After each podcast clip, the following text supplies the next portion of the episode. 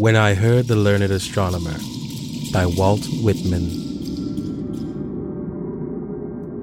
When I heard the learned astronomer, when the proofs, the figures were ranged in columns before me, when I was shown the charts and diagrams to add, divide, and measure them, when I, sitting, heard the astronomer where he lectured with much applause in the lecture room, how soon unaccountable I became tired and sick, till rising and gliding out, I wandered off by myself in the mystical moist night air, and from time to time looked up in perfect silence at the stars.